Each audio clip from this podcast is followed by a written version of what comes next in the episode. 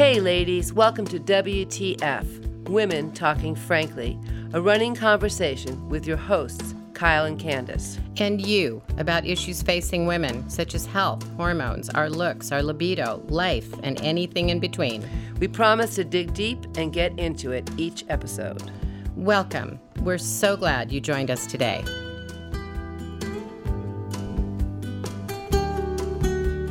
Okay, we're back in the studio again. All of us are vaccinated. It is a Twice. beautiful day in May.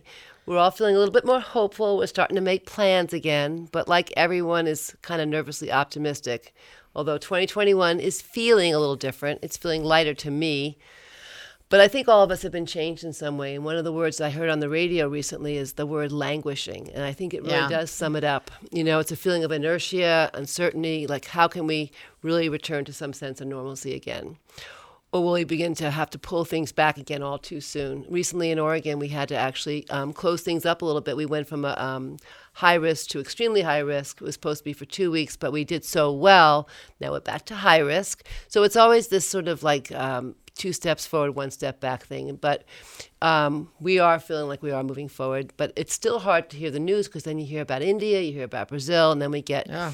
we want to get those places vaccinated. Until we do that, we all live a little bit more nervously. But with our return to more normal feeling lives, we can refocus on more men- mundane and ever present issues like hormone balance, which is what we started out with.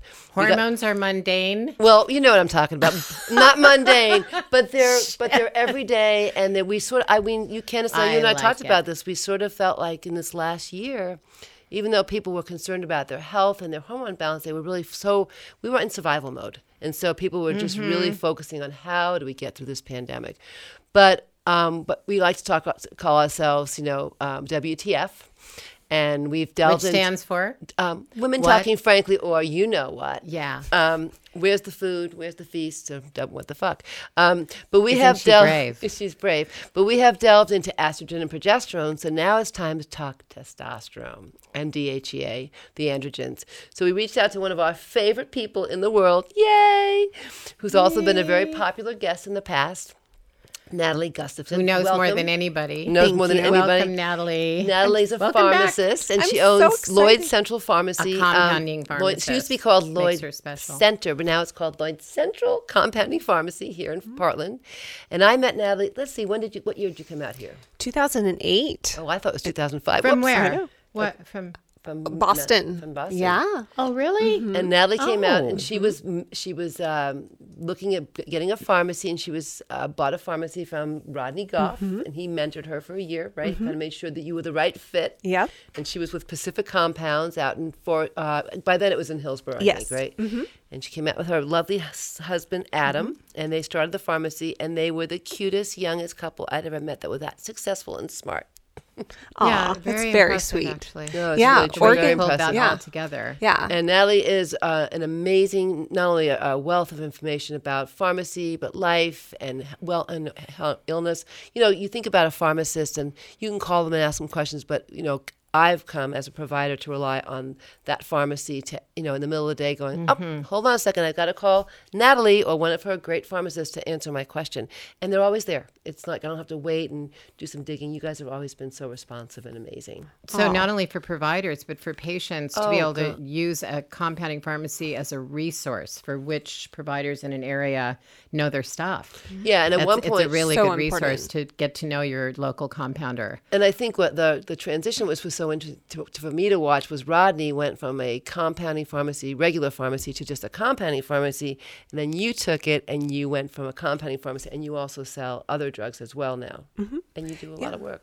Yeah. Thank you. Yeah, I'm super excited to be back. I am an Oregon native, just so you know. Oh, are you? I am, but I did go to uh, pharmacy school in Boston, so I got to live there for a few years, which was super fun and highly recommend. At least visiting. it's a great city. It's oh, great. Oh yeah, East Coast is great. but I missed Oregon. I'm an Oregonian at heart, and you know, I deal with the rain just fine. So, you know, I think I'm meant to be here. The light coming through the rain. We get we mm-hmm. get good effects here. And we Oh, get yeah. great weather. Good. I mean, we have we, mm-hmm. we've had the most amazing spring. As a matter of fact, it's been a little too amazing because we are a little bit short on water. But it has been like you know, it feels like summer half the time lately, doesn't it? It's kind of Totally. Especially this week. Perfect weather. I know. So we haven't talked about, you know, we talked about, you know, women. We're all born with estrogen, progesterone. Test. I mean, well, we're not born with it. We all, all women and men have hormone levels that have estrogen, progesterone, testosterone. But people think of testosterone, I think, and DHEA as being more of male hormone. So we wanted to delve into, you know, what is it. Um, what that testosterone does, what happens when we get out of balance, and what our goals are for treatment when we find out that we don't have the balance that we want. So let's talk about testosterone first and what it does. Well, let's talk. Let's define androgens. Yeah, And then- okay. yeah, and that Yeah. that word being andro meaning male in mm-hmm. Greek or masculine male. Yes. So Yeah. somehow it's Androgynous. supposed to align with the idea that men have heavier bones, heavier muscles, more mm-hmm. hair on their bodies, deeper voices, some of mm-hmm. the masculinizing effects of the androgens, testosterone and DHEA. So it's just kind of a little intro to why we call them andro, androgens. Yeah. yeah. Uh, but Yeah, and Yeah, it's a but the- frequently overlooked topic for women because of that Yeah. association with male and men and, and all that. Mm-hmm. And so in conventional medicine, a lot of times they don't even test for that or mm-hmm. think about that as a reason why they might be seeing some of the symptoms that they do because it is so heavily associated with men. You know, that's the first thing they would check if they see a hormone imbalance or symptoms of that. But for women, not necessarily so much. Yeah. Right. And and then sometimes you hear terms like, oh, she's so masculine, you know, or a mm-hmm. man is so feminine. You know, it's kind of like what, what's happening there? What's the hormone changes there? I remember when I first started um, working in the field of women's health, prescribing uh, birth control pills, and there was a book. You probably remember this book. It was called the Dickey Book of, you know, birth control pills, and they would actually have you look at the different progestins in the pills, and they would tell you how androgenic they were. Because some women, you put them on a certain birth control pill, they would get acne or they would get extra hair growth, and you would look and you could see that that, that progestin was more dominant in that way. Progesterone not being the real progesterone. Progestin, folks. yeah, Right. Progestin not Yes. being, she's Right. not referring Yes. to natural Yeah. bioidentical Yeah, some progesterone. Some progestins are derived from progesterone, like the medroxyprogesterone mm-hmm. acetate, but most of the rest that we think about in birth controls are like uh, medications tend to be more testosterone derived. So they definitely do have a bit of that piece to them. Oh, that's interesting. I did not realize that. So, you know, anyway, so we think about, like you said, Candace, when we think about what testosterone does, in, in general, it makes your muscles stronger and that you tend to build muscle better. It helps with libido. Mm-hmm. We were talking about cognition. I think it has to do with like logical, you know, reasoning, mm-hmm. um, certain kinds of memory. What you were saying, Natalie, before Oh yeah, spatial memory. spatial memory. Mm-hmm. That makes sense. you How know, well you process information, I think, mm-hmm. and focus. anal- and analytical thinking type things, like you know, differs between men and women. So in in men, estrogen and testosterone do slightly different things with memory and, and attention. For women, estrogen is our main mm. attention piece. For men, and testosterone mm. is. And that's why Ah, women can, okay. well, this is a generalization, but I would say that we probably all in this room, and even Dan, who's our our, our uh, token male in the room, um, believe that women are better multitaskers. And I think that's what happens when we get to be menopausal is that when, one of the great things I have always hear is I can't I can't juggle all the balls in the air anymore. I'm, I'm having a hard time keeping it all together. Yeah. You get become more forgetful in that way, as opposed to maybe forgetting names, but that comes later. But just more that I can't remember, you know, where mm-hmm. things are and how my kids are doing and what where I'm supposed to be. So what you're saying, mm-hmm. Natalie, is that because the estrogens, we know that when the estrogens get low, that's when you get into this place of uh, why did I walk into this room where where you you're not you're not focusing or concentrating Right. well and mm-hmm. Yeah. remembering things. So that's more uh, more relevant to estrogen levels being low than to testosterone levels being lower in women. Yeah, it can be both. Definitely because estrogen drops more than testosterone does after Yeah. menopause. The estrogen is definitely the big piece to that. Testosterone is what helps our brains be very pla- what's considered neuroplastic. So um, it helps you regenerate new neurons. So some of it is that brain health, but definitely that concentration piece is a big estrogen one for women. Yeah. And what's kind of interesting about this year is that that kind of brain fog that you're talking about, I see that a lot with a mm-hmm. lot of people this year. So the stress responses kind of give you a similar mm-hmm. type uh, issue with that. Yeah. When you say I see that a lot this year, why Mm-hmm. do you think there is there to do with the pandemic and the stress levels? Oh, definitely. Yeah, this underlying, cumulative- absolutely, the adrenal Yeah. stress, the just kind of feeling out of sorts, you know, wearing Mm-hmm. the mask all day long. You know, I work with people, we wear a mask eight hours a day. No, and, it's hard. and it's hard, right? That's, you it's know, disorienting. Mm-hmm. You Yeah. know, to wear a mask all the time, you kind of feel like you're almost a little bit foggy Mm-hmm. to me. totally. So yeah. say you know, acknowledging that women and men, we all have the same hormones, just in different amounts, and Mm-hmm. Yes. they have different they have different roles to play Mm-hmm. f- between men and women. In women, as you're just saying, so when the estrogen is down and our we're losing our focus and our reason for walking into this room, at the same time, that's when the androgens tend to rise, relatively speaking. Mm-hmm. Isn't that? I mean, our estrogen and progesterone, in that they're declining, yes. particularly the progesterone Mm-hmm. piece, the androgens rise relatively. And it, I mean, it seems that that's where, you know, what were you just saying, Kyle? Women who are older are called, what, what were you just saying? We, you know, we think of the crone, we think of the women that Oh, are irritable and thinks like aggressive and the chin hairs and, I don't. I wouldn't say that all women have higher levels of testosterone as they get older. I think what I think what I've seen, maybe you can correct mm-hmm. me on this, is that testosterone tends to drop more slowly in most women, like because the, the ovaries continue to make testosterone longer. Yeah. So, I think that's relatively still, is it not somewhat? I mean, if you were to look at the balance, as these other two are dropping, androgens tend to be more Yes. Robust. prominent be- or dominant. Yes. Yes. Yeah. In relative terms. Yeah. Because the testosterone In is staying terms. pretty Longer. consistent, Like, but the estrogen and progesterone are dropping. Mm-hmm. Definitely, we see that rise in the testosterone to estrogen ratio, which, as we know, Mm-hmm. Right. has a big impact on cardiovascular health too, right? Yeah, sure. And I remember, you know, when women um, would get go in for like a hysterectomy for having their uterus taken out, and they're sort of in that perimenopausal time. A lot of times, the doctors would say, "Well, we're going to hang on to your ovaries, even though they're not producing as much."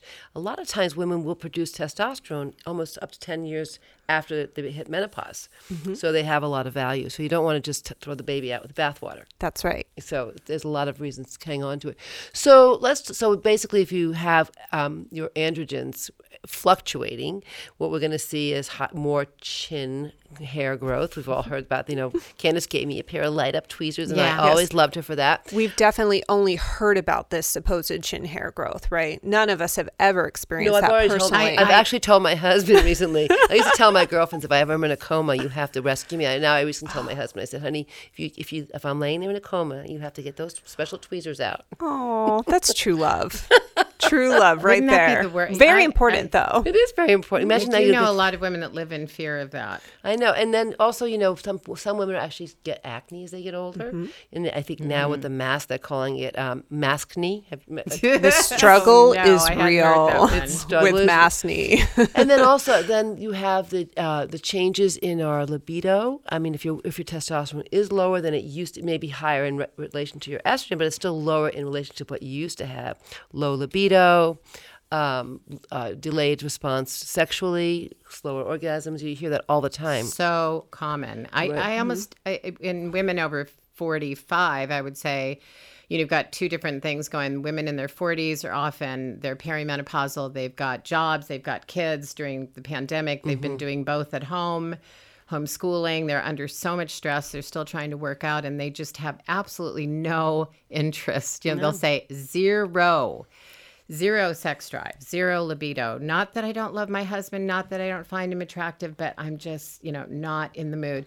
Or women will say, I wish, you know, I'm willing, but I just wish I had the desire. I mm-hmm. wish I had, you know, more desire. And, and people are really, and then older women are sort of, I don't, you know, I don't give a shit anymore.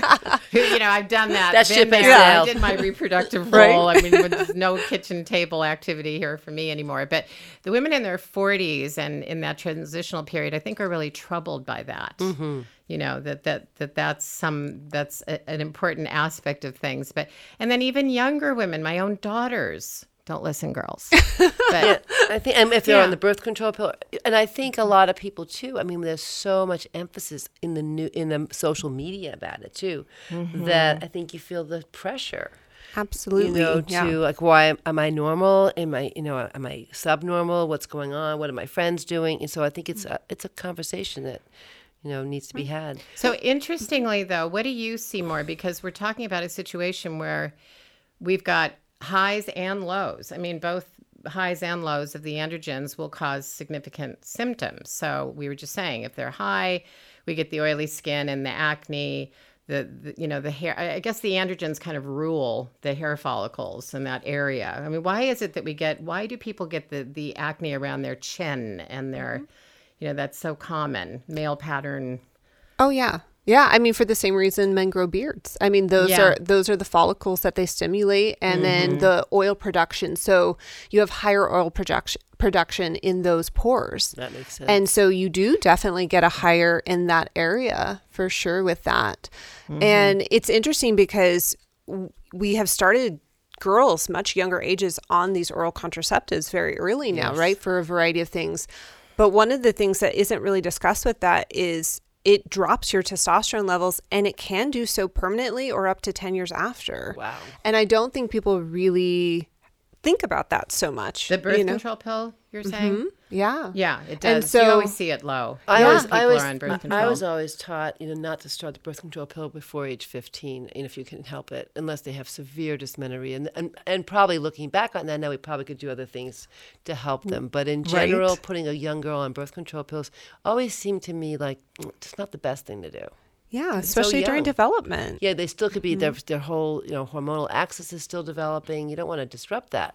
And we are going to Yeah. talk about PCOS, but one of the links that I remember reading about was that birth control, birth the, the hormonal birth control can raise insulin levels, which is a you know which is a risk for um, the PCOS because insulin levels tend to uh, uh, pr- promote uh, increased production of testosterone. Yes, And and and and increase insulin resistance as well. Yeah, Yeah. Yes, insulin both. resistance, and then low. Yeah, so there are all kinds of because we have these younger women. You know, we talk about chin hairs in older women, but we've got younger women that have real problems with excess facial hair, and we'll we'll talk about that with the And the PCOS, just for a quick definition, Yeah. stands for something called Polycystic- polycystic ovarian syndrome, and we'll get back to that in a few. Um, so let's think back testosterone, though. Where is testosterone made? Yeah. So the majority of what we have made it comes from our adrenal glands as women. And some of it is directly from the adrenals. Some of it's actually uh, from precursor androgen that gets converted over. But we do about a quarter of our testosterone is made from ovaries. And this is, of course, pre menopausal. Postmenopausal, you'll start to see some of the ovarian production drop with that. It does maintain, but it will start dropping over time. So three fourths is made by our adrenals. Yeah. Wow, I know. That's why w- adrenals are so important for And that's all why when you have so much stress, you see mm-hmm. the lack of libido and maybe cognition. Hugely. Oh yeah, sure, confidence and all those things. That makes sense. Yeah. Then the other androgen, DHEA, is mm-hmm. also made by the adrenals. It is. and it tends to go up with stress.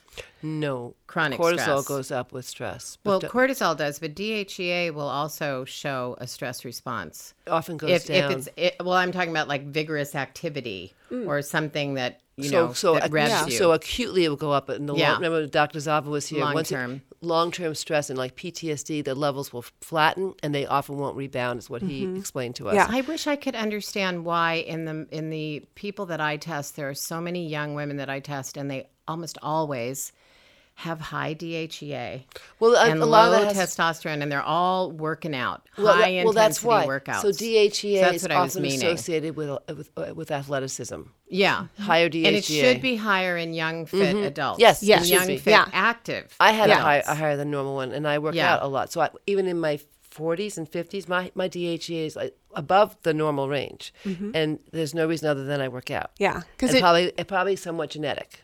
Yeah, which is a stressor. Um, I mean, an extreme workout. It, it, it's it's a well. When you think of stress as any anything that creates a response that that demands a response from the adrenals to produce energy. I don't think you. I, I, You I have don't. to I don't. have- I, I didn't look at it that way when I was working with a hormone balance. I would look at uh, too high of a DHEA. Then I'd start thinking of more of an androgen imbalance, like PCOS. But in general, if somebody has a higher level of DHEA, I didn't worry about it. I thought that was a Right. good thing. we yeah. see testosterone depletion very commonly in uh, athletes who exercise heavily in both men and women, like bodybuilders. often have to replace they don't have a lot of testosterone. Right. and so i think you are using up some of those stores. With that they sometimes see it in uh, things like firefighters and other where maybe the sleep wake cycles are disturbed that stress on the adrenal glands that kind of thing. You, you can see it in, in those cases too um, so certainly we see a lot of low testosterone for them. I do tend to see with cortisol going up, DHEA going down because Yes. they are both made by the adrenal gland. So there's a competition. You know, it's got to shift, right? It, it only has so many resources to make things. Plus, think about if you aren't having progesterone to kind of feed into that cortisol too, right? It's all it's got to produce more, and then it doesn't have the same resources to make the DHEA. So, so saying that women make about seventy-five percent of the testosterone in the Mm-hmm. adrenals, how much do men make in their testes as opposed to their adrenals? About? It's almost solely from from testes. Okay, so Mhm. stress is not going to have theoretically as big an impact. theoretically though we do see that kind of shift to estrogens right so, Right, so- and we know oh, that can That you makes know sense. Sure, sure. It won't. Okay, Okay. the, doesn't- the, t- The testosterone being aromatization, yeah. converted in the fat cells. yes exactly So could you explain that real quickly? So that's a that's a, a term that we just threw out there. I Sorry. probably No, no, but I mean our audience won't. Not everybody's going to know what aromatization Fair. means. Right. Yes. So testosterone can convert into estrogens. That's true Mm-hmm. for women too, right? And so it is one of the things we have to watch when we give testosterone because you are going to affect the estrogen levels. So Mm-hmm. when you add that testosterone in, we always have to monitor to make sure that the estrogens don't go too high or do we need to reduce the estrogen dose. Mm-hmm. And for men, we can also see that conversion happen. It happens usually with like fat cells and different things like that. The Mm-hmm. Man whole, boobs. Yep, man boobs, the whole beer gut, right? issue. That's it. we Yeah. talk about the beer gut and so Yeah. you have that more adipose tissue that fat tissue that is, that helping all that conversion estrogen? oh yeah Oh. yeah yeah you can kind of visually see right Mm-hmm. and and for women too like estrogen is what helps us prepare to have a baby so we you know add that abdominal fat we're getting ready to do that and Menopause. Little little does our body know we're not always trying to get pregnant I know. Stop it. I'm Stop it. I just was reading that just book, want to drink wine exactly. and don't they? Please, I'm not trying to get pregnant. That book, The Cortisol Connection by Shawn Talbott, he's talking about men, the lower the testosterone, the greater the central obesity mm-hmm. in men. But what I wanted to get back to, so I understand it better, with people who have, they're active, they're working out all the time, and they have a high DHEA in a test report, but their testosterone is low. Why doesn't the DHEA, if it's high, why isn't it converting to provide more testosterone? it could be I mean, it could the, in the be cascade, it's supposed to go mm-hmm. testosterone and then to estrogen. yes So why isn't it converting to provide women and men with a higher mm-hmm. testosterone level? Yeah. It, it could be converting. It could be that they're just depleting their supplies that fast. It is Really? possible. Hmm. Mm-hmm. So it also could be, and I don't know how much they look in that case too to the other androgen metabolites too, right? Like, because there's other mm-hmm. ways it can go as well. Mm-hmm. Right. And that's so it's possible that it's going to those as well. I just know clinically what we see mm-hmm. because when I get younger men who are on testosterone therapy, we often will ask why and check to make sure for health and, and those kind of reasons. And one of the frequent one, things I do here are, you know, high activity, you know, either they're hard work or ath- athlete, bodybuilder, that kind of thing. And and for women, this doesn't come up as much, at least in my realm. I'm getting more just when the women are low in testosterone and what do we do about it and how do we do that? I i get less of this high dha low testosterone. Um it's i get more f- like for me because they're wanting to know how can i help them supplement and that kind of thing. I, I get asked more on that piece which is kind of interesting. But it is interesting and and we certainly do see imbalances with DHA. Like I know in major depression, if you look at like DHA to cortisol, that ratio will be off. Um, your cortisol will be too high because there's too much of that uh, HPA axis, which is what regulates a lot of that cortisol production and stress response. That gets really off for for patients with depression and different things, and and so we can see that be off in that too. Um, so I don't know if it's. I mean, clearly they're sort of different mechanisms, And but the HPA stands for hypothalamic pituitary axis. So Yes. it's, it's a connection in the brain. adrenal Adre- adre- axis. yeah. Um, so, okay, so when you are seeing that, I saw that as well. I, I think most people I saw, Candace, you know, probably had symptoms of low testosterone. What I was concerned about, and we'll get into DHEA in a minute, was some of these DHA levels were too low, was that they were under too much stress for too long. And and, I- and see these Me too. really low levels of DHEA in young women, and that would be very alarming to me. Like, why are you so low? That's you know you have a, a you know basically a DHEA level of a seventy year old, and you're in your thirties. That's a problem, and I think that's a function of the life we live now, and all of the toxins in our world, and the stresses. You know, I think people don't always get time for themselves. They don't rebalance themselves. So I, that that's what I saw a lot of. That's funny. I see. I, I see a lot of low cortisol. I don't see high cortisols.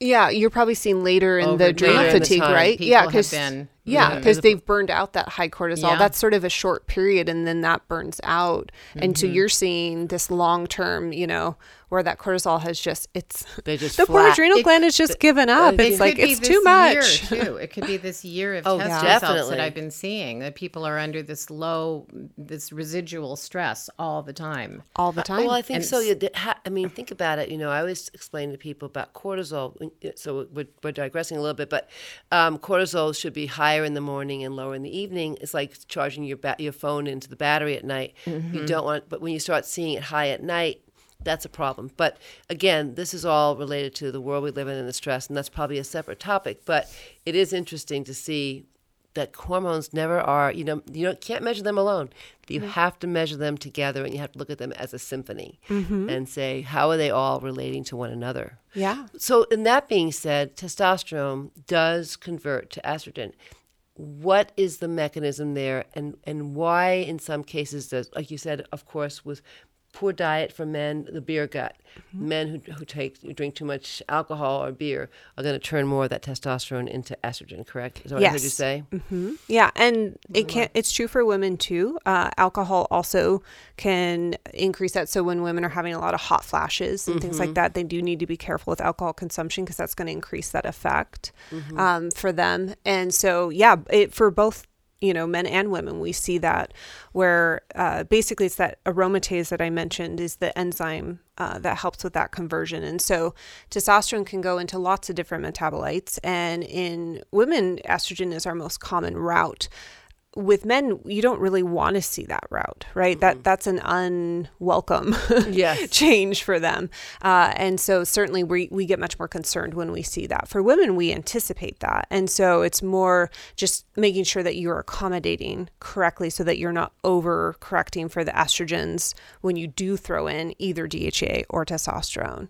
Because it's it's fine to have that conversion for most. Um, and certainly we'll talk about cases where you don't want that conversion right so if you have things like breast cancer or clotting risks and different things you might get thrown on an anti-androgen um, or you might get thrown on uh, an anti-estrogen type thing that will actually prevent the testosterone from being converted to estrogens okay so Well, that, that, can be zinc, and it can be as simple as um, vitamin. I mean, well, zinc in, in Oh, yeah. particular. or DIM things or like- DIM. Right. Yes. There's Yeah. natural items. Typically, if it's something like cancer, they're going to use a medication. Uh, some- aromatase inhibitor exactly.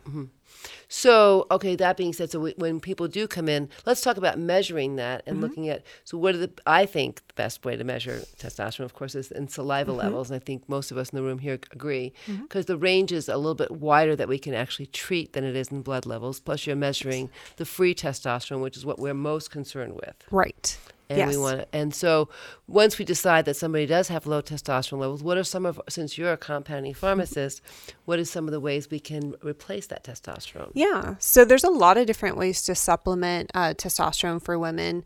And certainly I see uh, every form um, under the tongue is really common. Uh, so things like lozenges and uh, drops and things like that. Um, it's a fairly common way. One of the things that we know from the testing that they've done with saliva testing, it gets into the body quite quickly and it can leave the body quite quickly through that route.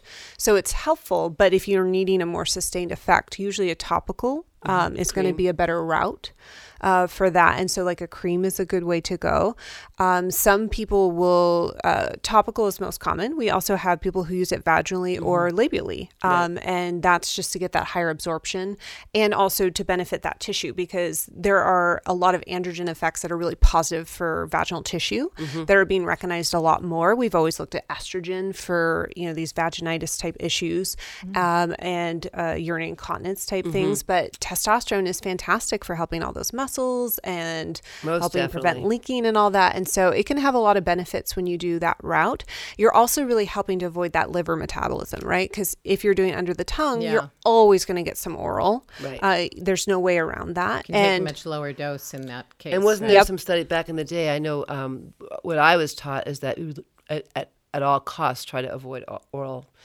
Uh, I don't like oral like oral. testosterone. The bioavailability, so that means like how much is actually available of that testosterone to Mm-hmm. the body, it's very low because it Mm. instantly hits that liver and almost all of it is gone right away, which means you're putting a lot of pressure on the liver. And you're also Mm-hmm. producing all these metabolites. So you're not really getting what you want, which is the testosterone. You're getting some metabolites you don't necessarily want. like can, the DHT dihydrotestosterone, and Yes. that kind of linked to the baldness and the hair, Yes. the chin hairs. yeah, Right. Yeah, yeah, the facial yeah. hair growth and So all that. And then progesterone, I think, is a blocker of that. Proge- Yes. Mm-hmm. Natural progesterone blocks that that enzyme that, Yes. that that promotes that conversion. Yeah. But I just wanted to pipe in here about when we're, if we're already talking about treating with testosterone, that it shouldn't be in a vacuum. I don't know that Agreed. we're going to see anybody that should be using just t- No. testosterone No. on its own. And as No. you were saying, we test all these levels together because it's a symphony. And so Mm-hmm. Agreed. we're going to see with people who are low in testosterone, you're going to see low progesterone, most likely low estrogen. um, low estrogen. I mean, this is where the whole picture is, and and um,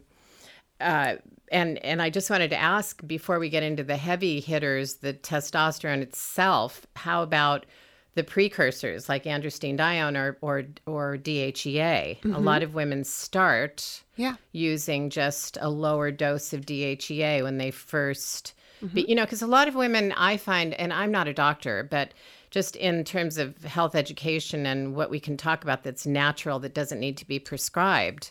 You know, there's strength training that will boost muscle density and muscle mass, and that can boost testosterone naturally. And then you wonder, can I take a, t- a, a precursor like DHEA and get some conversion out of that? I think. I think. And I think that ta- can work for women I think from my um from in my, the beginning.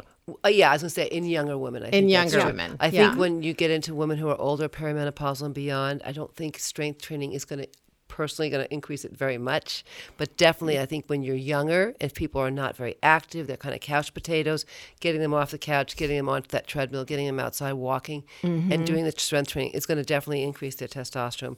But once you get to a certain age, unless you, I mean, you can definitely build more muscle, but it's harder to build muscle when you have low testosterone to Yes. begin with. It's like this sort of like people say to me, even athletes have said to me over the years, I used to be so athletic, hit menopause, and suddenly I have no muscle mass. And so they always were, were already working out, and now they're mm-hmm, and they, mm-hmm. now they've lost that muscle mass, and they, it's hard to get it back Yeah. without mm-hmm. supplementing the testosterone. And we always treat to physiologic levels.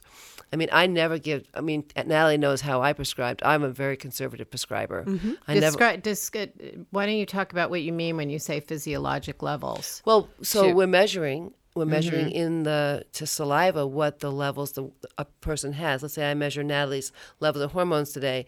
I look at her symptoms, I look at her levels, and then I would treat to get her back to physiological in range dosing or in range levels. And I also look to see that I'm not treating her too much, making her an aggressive, crazy, road rage woman. Nobody needs that. Nobody needs that. No. No. So I think that physiologic levels simply mean giving you the best dose that's going to give you the best benefits, get rid of your symptoms, but not overtreat you, not overprescribe. So you guys are going right to the testosterone. I'm I'm curious about there are studies out there about well, this sounds like a high dose, but Margaret, our good researcher friend, just sent me a study about using 50 milligrams of testosterone 50? without any 50 milligrams Of testosterone without or any DHEA? endometrial thickening, and it being used to. I'll, I'll send you the study. Okay. It, it was a pretty good study. And Oral being- or d- transdermal? uh, I think it's oral. It's oral. so we don't use, we don't, we're saying we don't advocate the use of oral very much. I have to. I'd have to look at the study, but just the point being that it it raised testosterone Mm-hmm. levels. In fact,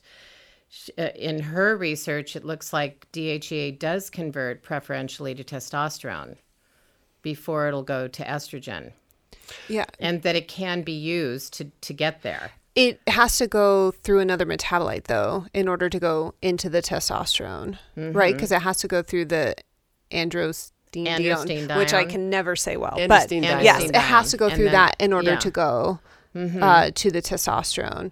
But that Um, a route. I'm just saying there are Oh, other yeah, of routes course. to getting Yeah, there. Yeah, there are.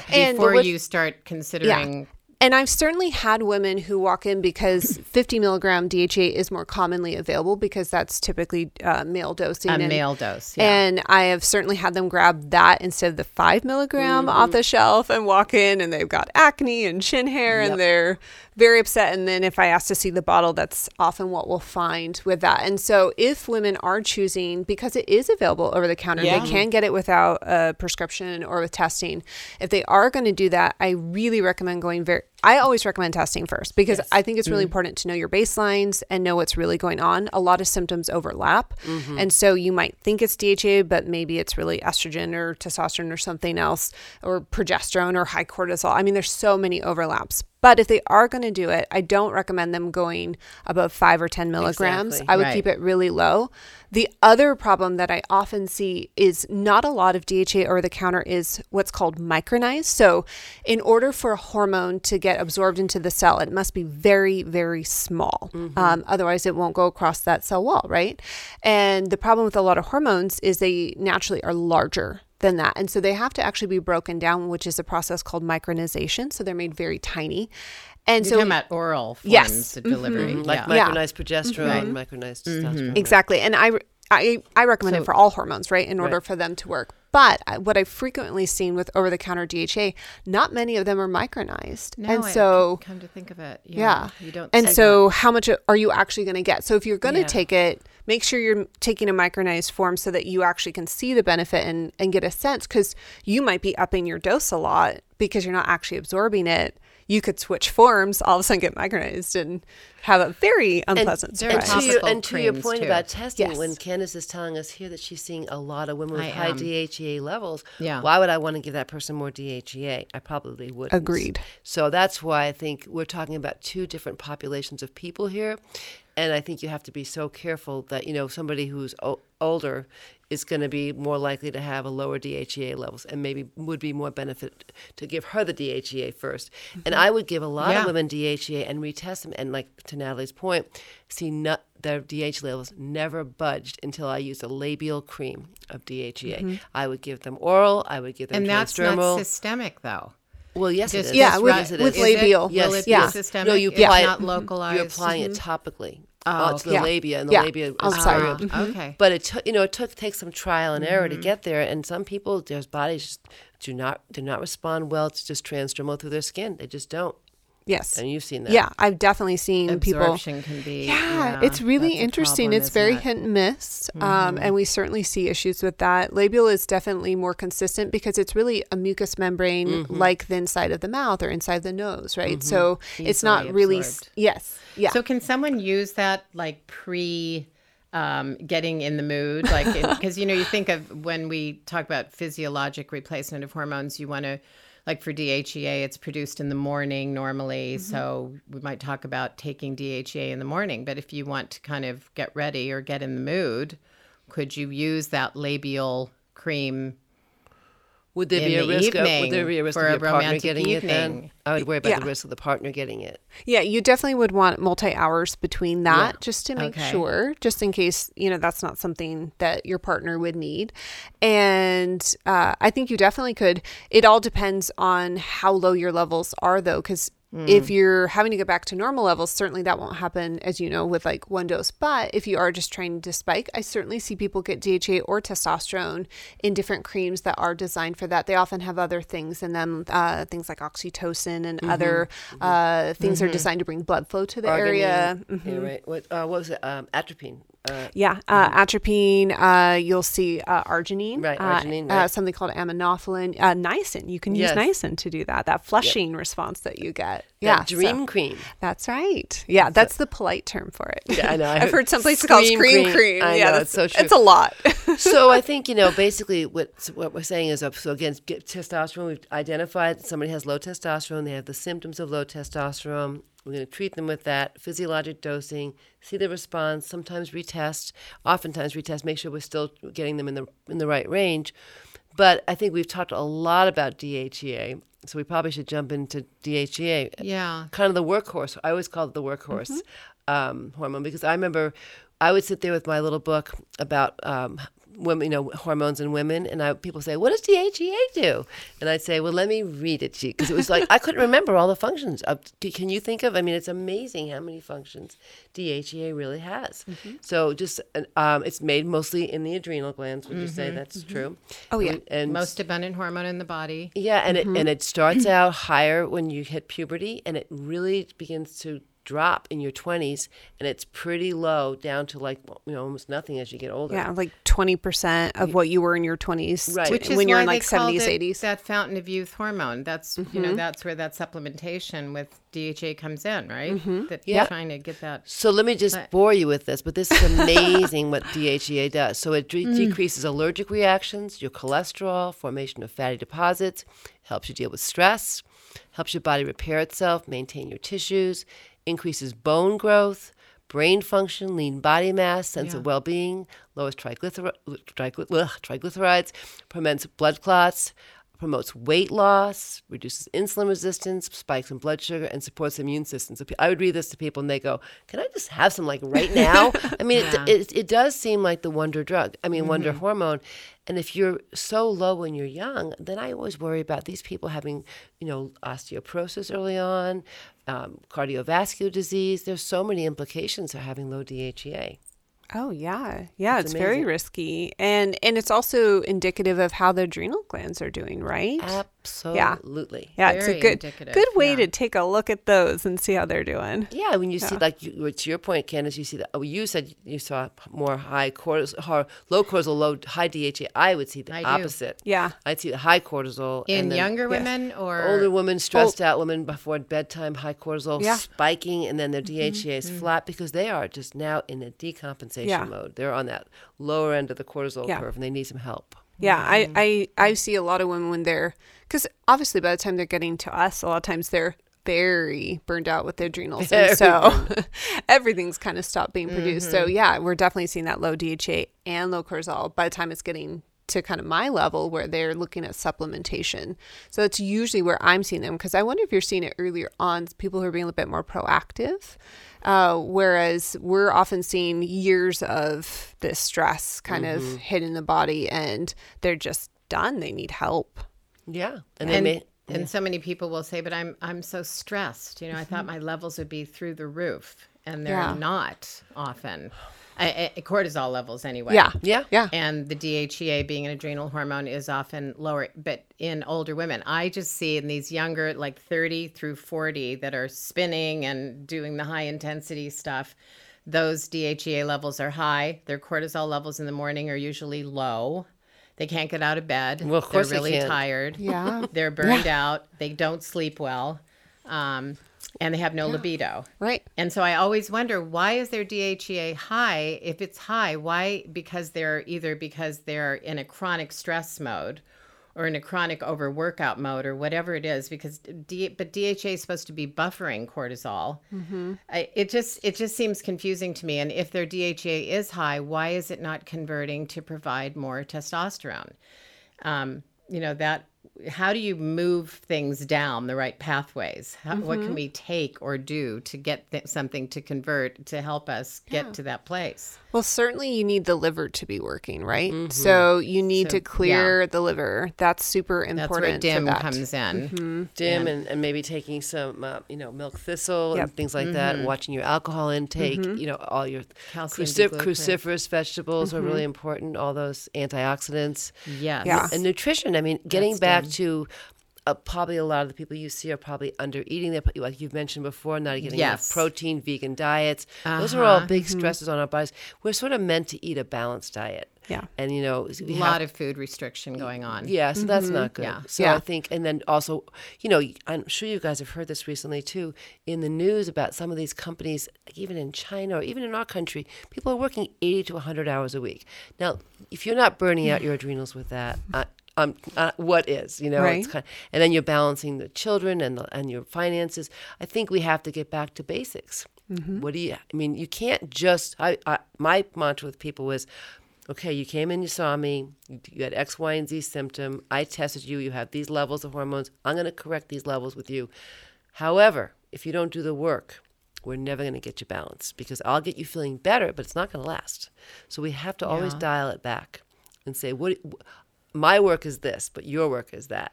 Yeah, know, it's not a magic bullet. No, it's, it's it's going to help bullet. support your system so you can do it, but you still need to do the mental piece and the physical piece and Yeah. the lifestyle and the you know Yeah. setting good boundaries and Well, it's the kind of like people want the Yeah. diet pill. It's like I want to, die. I want to just want a pill to lose weight. It's like, uh, no, it's just not going to work. You know, you, you, it just doesn't work. You have to be able to do the work. See, this is a good example. I was talking to a woman the other day that's been on diet pills for years. She calls them appetite suppressants because she doesn't like eating. She doesn't like the feeling of when she's not taking them, she starts to be hungry and wants to eat, and she can't stand that. So, I mean, it's kind of an issue with.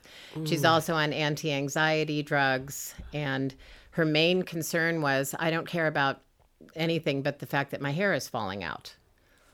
Well, I mean, Your you know, hair You needs can't, you protein. can't, you can't fix that. You Yeah. can't fix that with a hormone pill. And Right. she had high DHEA levels, low cortisol, low testosterone, but the high DHEA, the high androgens, we see scalp hair loss. I'd love to measure mm-hmm. her neurotransmitters because I mean that woman has. I mean that's that's the other thing you have to think about is that when people have. Uh, I remember learning this from a gal I used to go see years ago. When you can't get people's hormones balanced, oftentimes you need to look at their neurotransmitters because a lot of times their anxiety levels are so high or their depression is so profound that you've got to correct that as well with supporting those. It, it, again, it's a fine balance. You can't just treat the hormones always. Yeah, you can't just take something. No. You have to look. I mean, if you get to that place, then you're.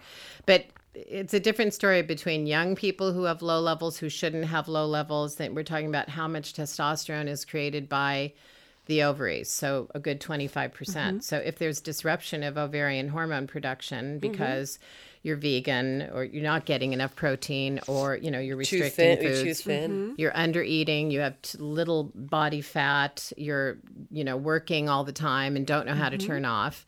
And it's it's interesting during the pandemic you would think people would have sort of kind of calmed down. They don't have to get out and get dressed and go to work. And but i think they're sort of staying up later and they're on their computer later and they're getting less sleep and they're anxious. I don't i don't know Routines have been disrupted. yeah mm-hmm. everything's disrupted. There's this hesitancy about how to do things right and Well, you couldn't go to the everybody's kind of- gym until people bought Pelotons, and you couldn't mm-hmm. do this. You couldn't go for some people couldn't even mm-hmm. leave their places. Remember, for a while there were certain parts of the country they couldn't go outside. Mm-hmm. New York, Yeah. you know, you weren't even allowed Yeah. like an hour a day, maybe just to go to the grocery store. This has been a rough t- time, and like for us, we have this beautiful outdoors here. We can get outside, we can walk, but there's some places in the country you couldn't do that. It was cold, you know, it was dark. It, it's just people had to function and figure out new ways of doing things. Everything was it was like being in a new country with new rules. Yeah. Mm-hmm. Well, and think about the media consumption, and that's ah. very fear based. So oh. you're constantly stimulating the amygdala in the brain and that fear Stress from the neck response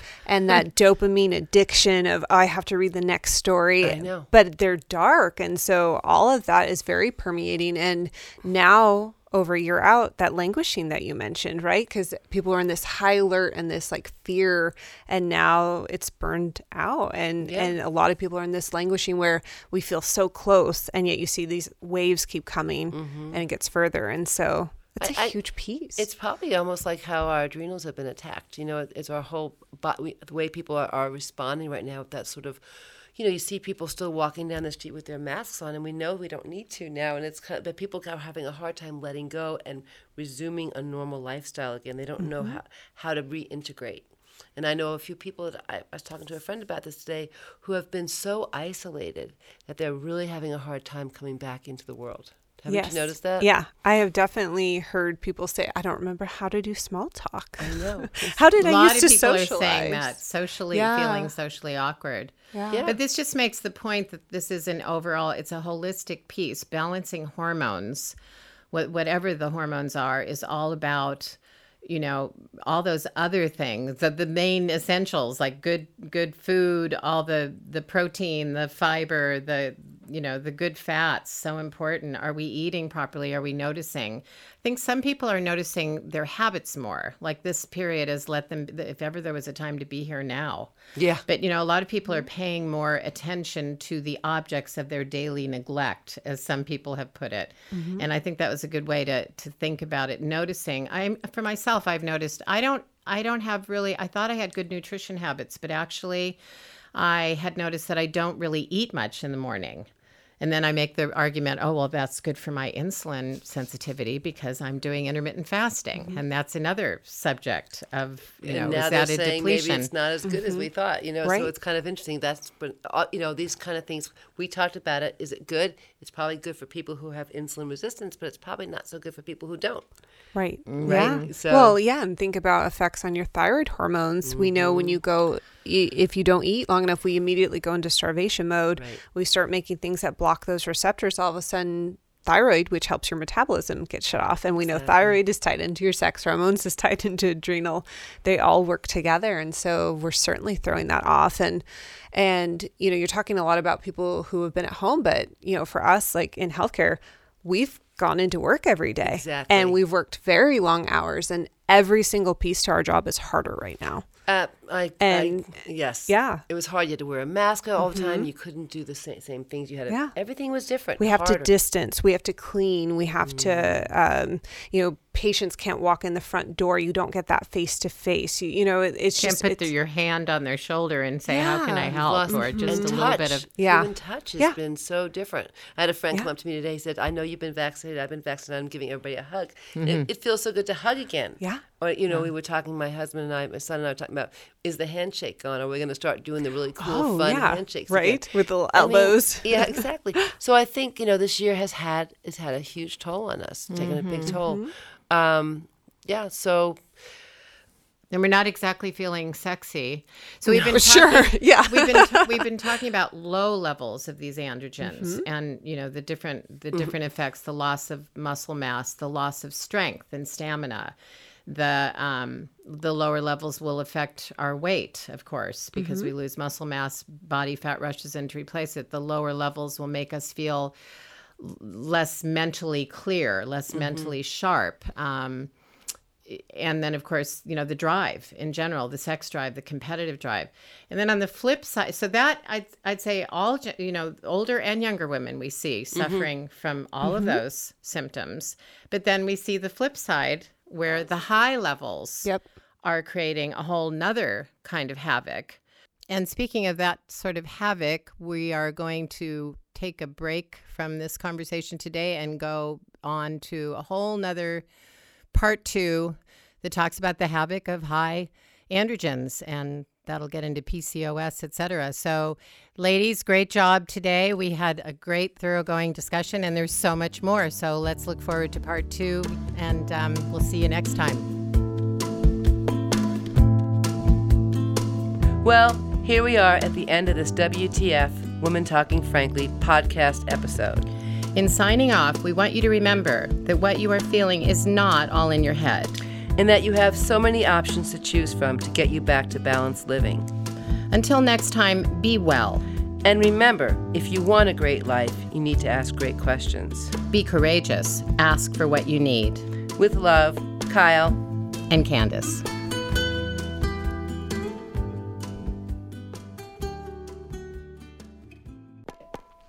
Our website is womentalkingfrankly.com, where you can find all of our episodes, check out the show notes for resources, articles, and remedies, and where you can also feel free to email us with any questions, a hormone story, anything you'd like us to share with our listeners. Women Talking Frankly, WTF, is produced by Dan Rigger of Medicine Whistle Studios in his lovely Southeast Portland, Oregon studio. We want to thank our webmaster and dear friend Deb Hollister of Pure and Simple Graphic Design. And we also want to give a shout out to all of our family, friends, and patients for all of their support and encouragement to start this podcast. We are your hosts, Kyle McAvoy and Candace Birch.